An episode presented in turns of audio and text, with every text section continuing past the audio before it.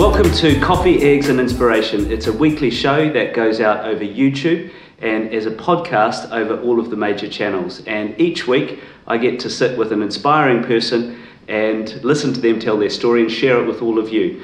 This week is no different. I'm joined by Steph Capuano. Welcome, Thank you. Thank you. Steph has uh, Steph is an entrepreneur uh, with an amazing uh, couple of businesses actually, and a really in- interesting story that I thought uh, was well worth sharing. She's the founder and CEO of 31st State, uh, which is a California-inspired skincare range uh, targeted at boys, Generation Z boys.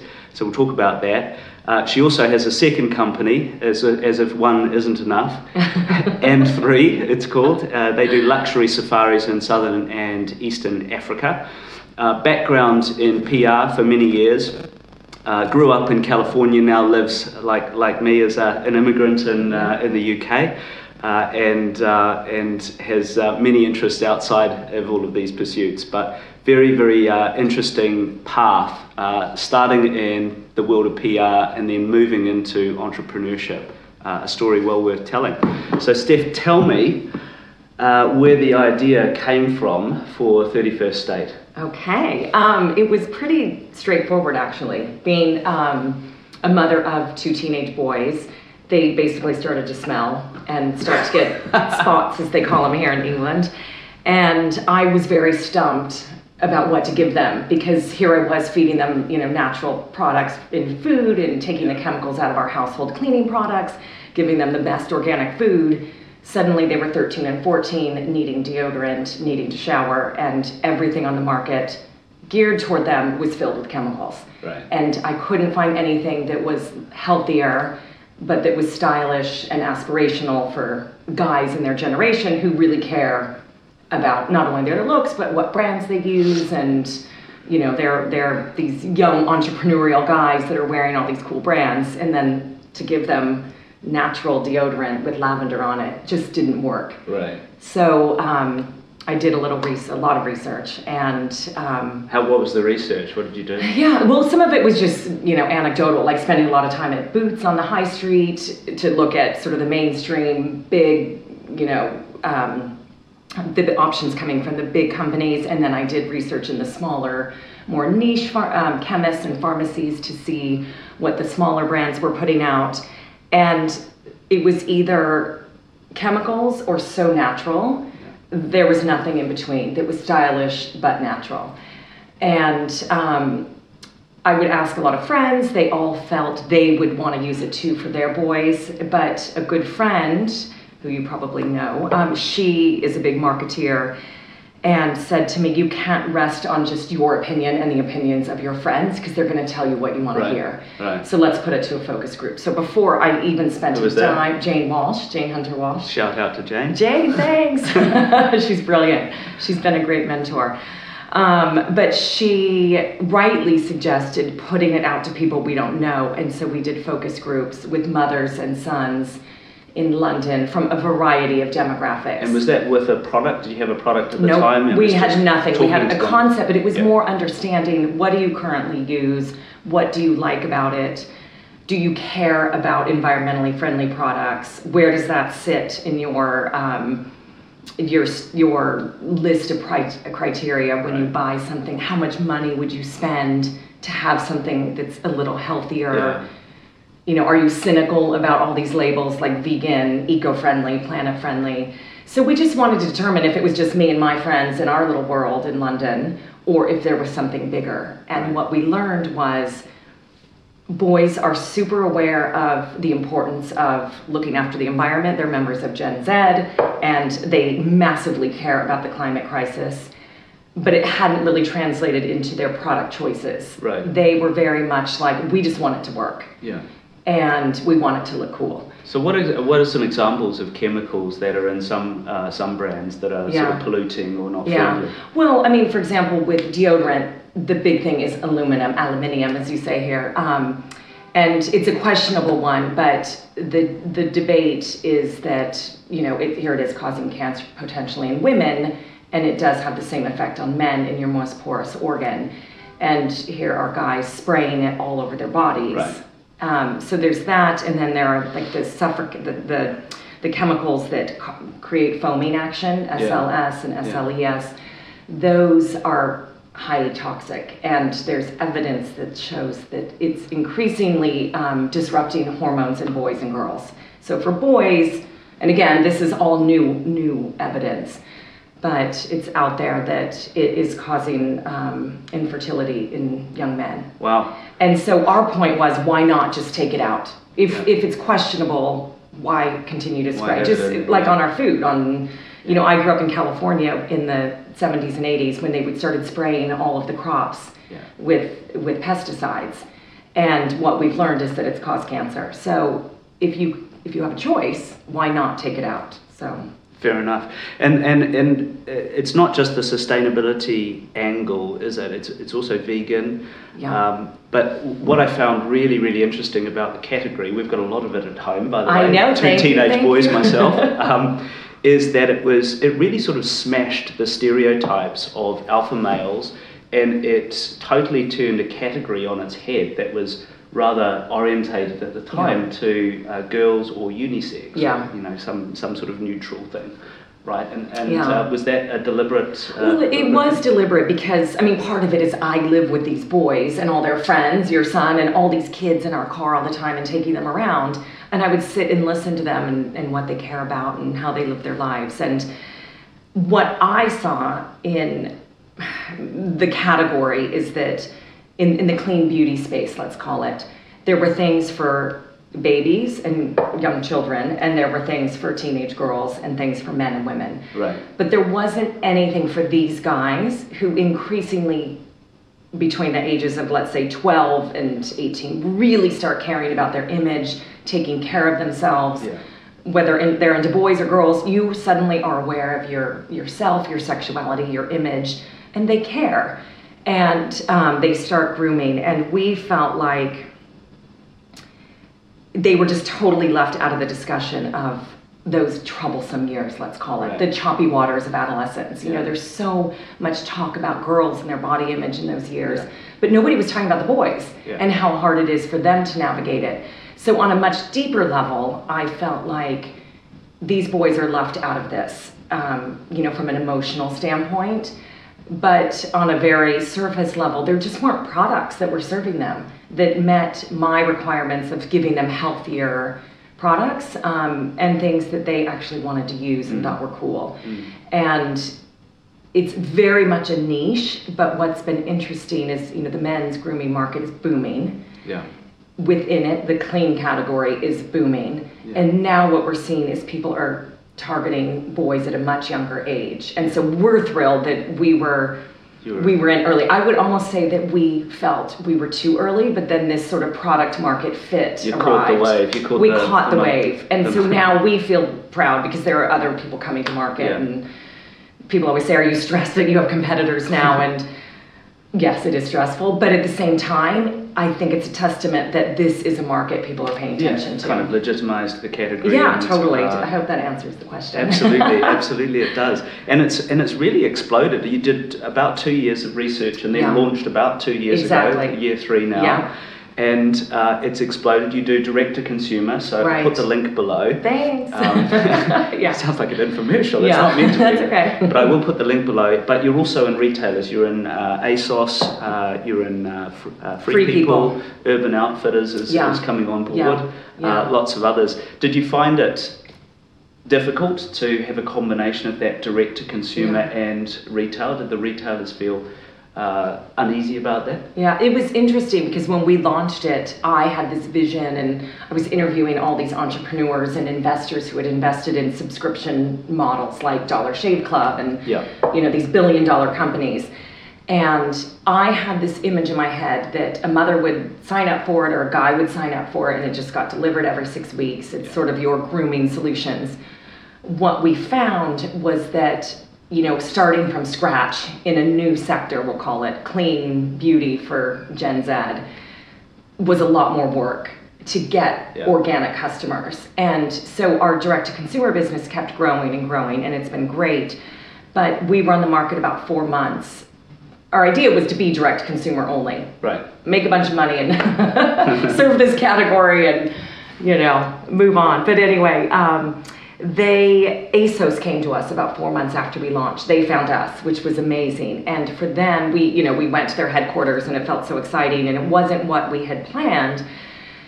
But the minute I walked in there and it was just filled with young people, I was Yeah. like, these are my people. These are the people using our products. They totally got it. And when I said to her, how did you find us and what were you why are you interested in us? I was thinking it was the packaging, because I'll tell you about our whole packaging Yeah. journey. It's quite an interesting one. Um, I thought it was about the ingredients and, or sorry, I thought it was going to be more about the design of the products. And she said, no, it's vegan. And we have a really hard time finding really cool vegan products Oh, right. for Okay. Gen Z guys. Yeah. There's a lot out there for girls and Yeah. men and women, but it was very unique to us that you were really serving this niche demographic. Yeah. And that really like legitimized our business so early on. It was really the moment big for distribution. it- yeah, it, it gave us some scale really early. They've been a great customer for two years, and that continues to grow.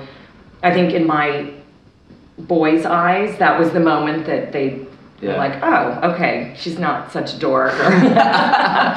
she's she kind of doesn't know what she's doing. So I think it legitimized it for a lot of people. For sure, yeah. ASOS. Because uh, ASOS is so cool. It's So- a cool company, very progressive. Shout Yeah, out to yeah, uh, exactly. ASOS as well. You mentioned packaging. What's the story there? Okay, so with packaging, um, I knew nothing about packaging. My background was I was in PR in the pharmaceutical industry. We take very complex medical studies and rewrite them and present them to the press Right. and teach CEOs how to talk to the press Yeah. in three bullet points and to stay on message about what it is their study did. So it was pretty like high level um, synthesizing of information. Yeah.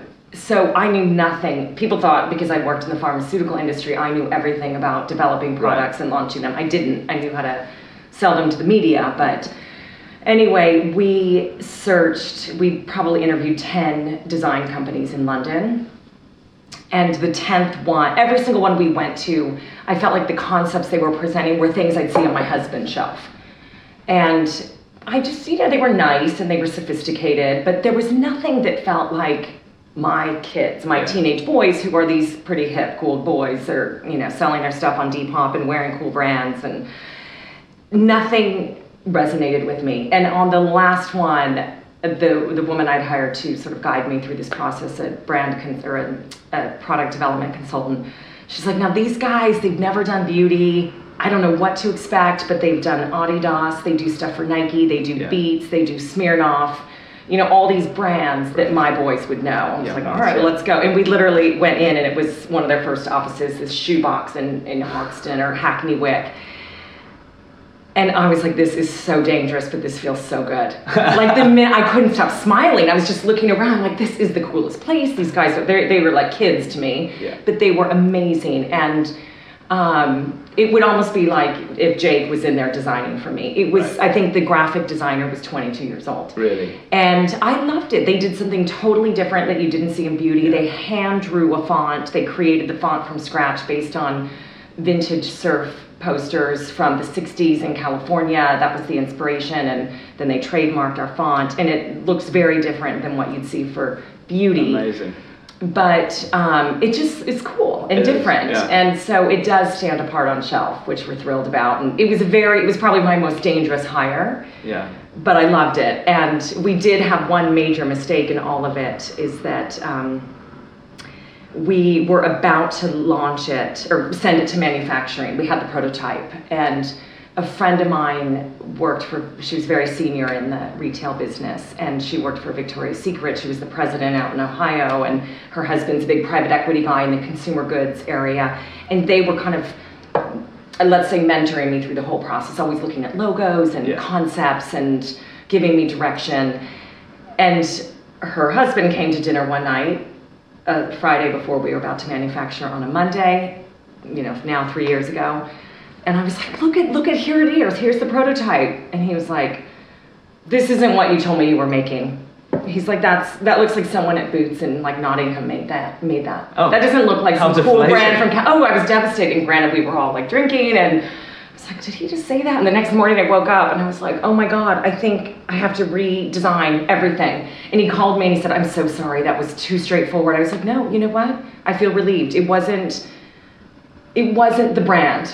that we talked about. And I stayed on this track to like meet a timeline to approve design concepts because we wanted to stay on our timeline. But it wasn't what I wanted and it wasn't right. And nobody, I didn't feel pride showing it to people. I wasn't like, this is my brand. I was like, this is our brand. Now, when I show it to people, Yeah. I'm like, this is what we made. Yeah. And I'm so proud of it. But we did, a- I called the guys on Monday morning. I was like, we stop press. We need to redesign. It's not what I want. 16,000 pounds later. I keep teasing my friend. I'm like, you owe me 16 grand. but yeah, I had to do That's a bold move and, and Yeah. would have interrupted your schedule. Oh, I did guess, we delayed us nine months? Wow. Nine months. Nine because then we had to get approval all over again on all the Yeah. new designs. And anyway, this is long, but you could.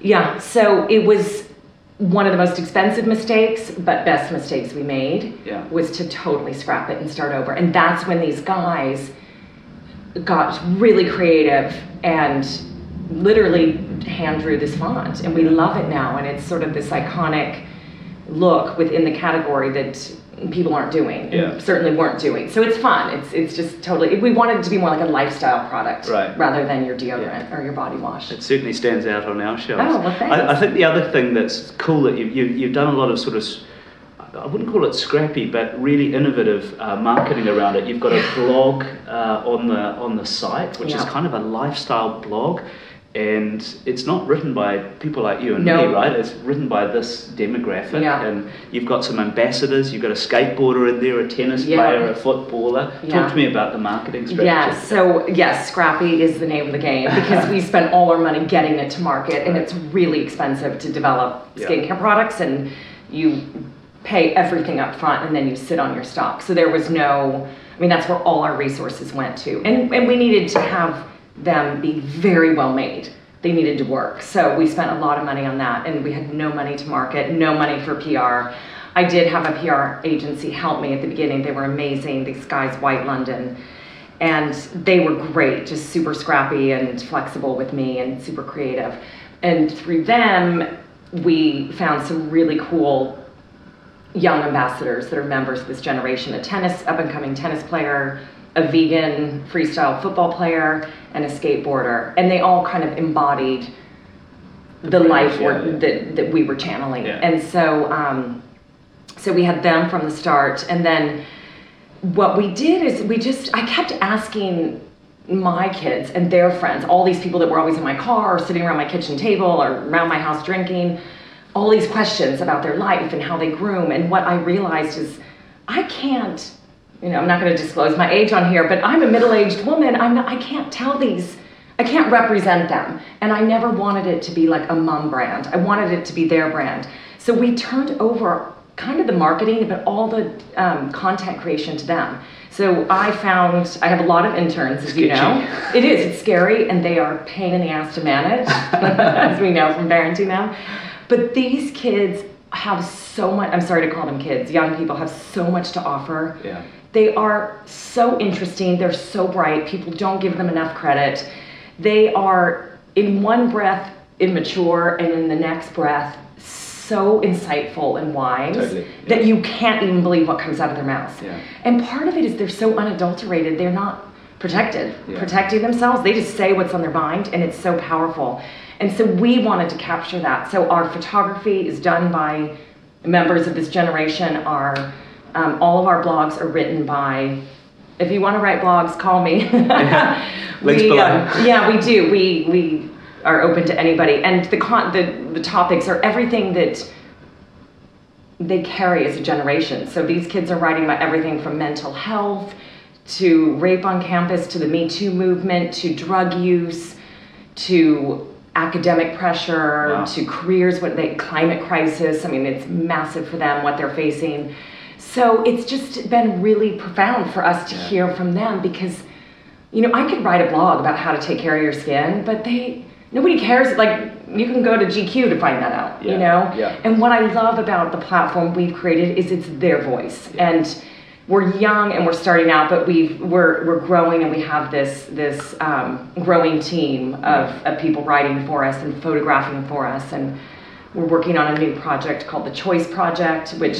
After have to go to the meeting for that, but it's a photography project involving Right. this generation, which will be really cool. We hope to launch it in June.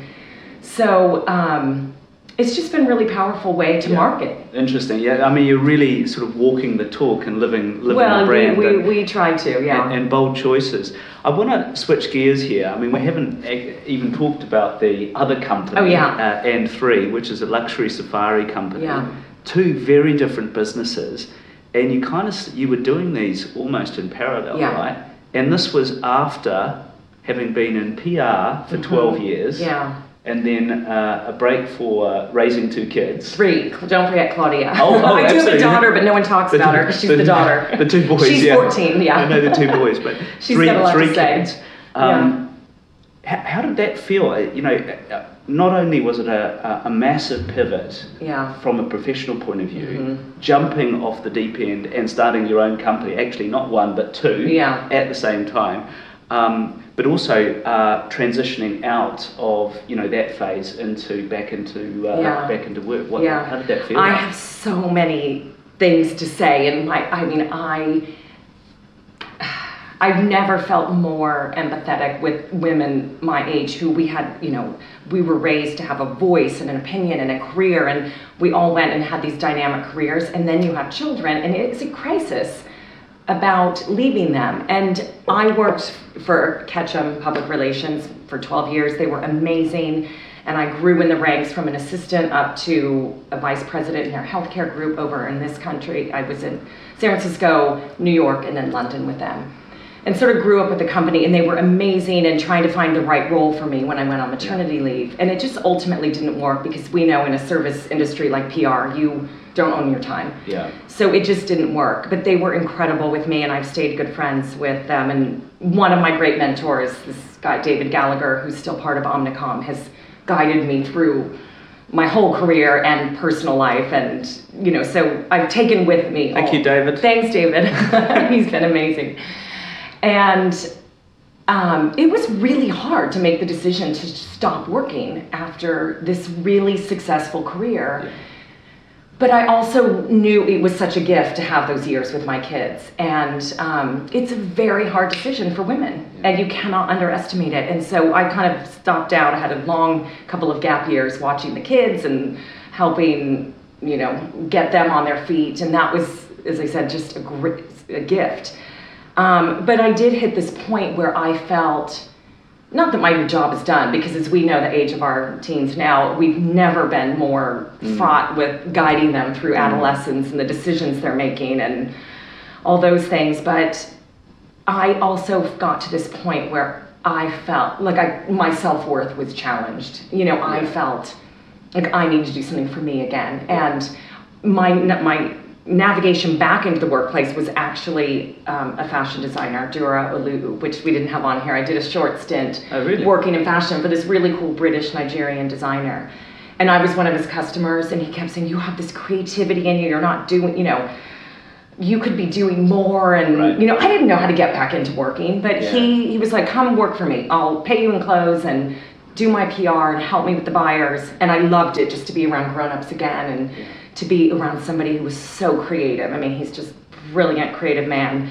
And he's African, and I love Africa, and so that was really cool. And I did that for about a year and a half, and then another friend helped me, asked me to help her grow her African safari company. Right.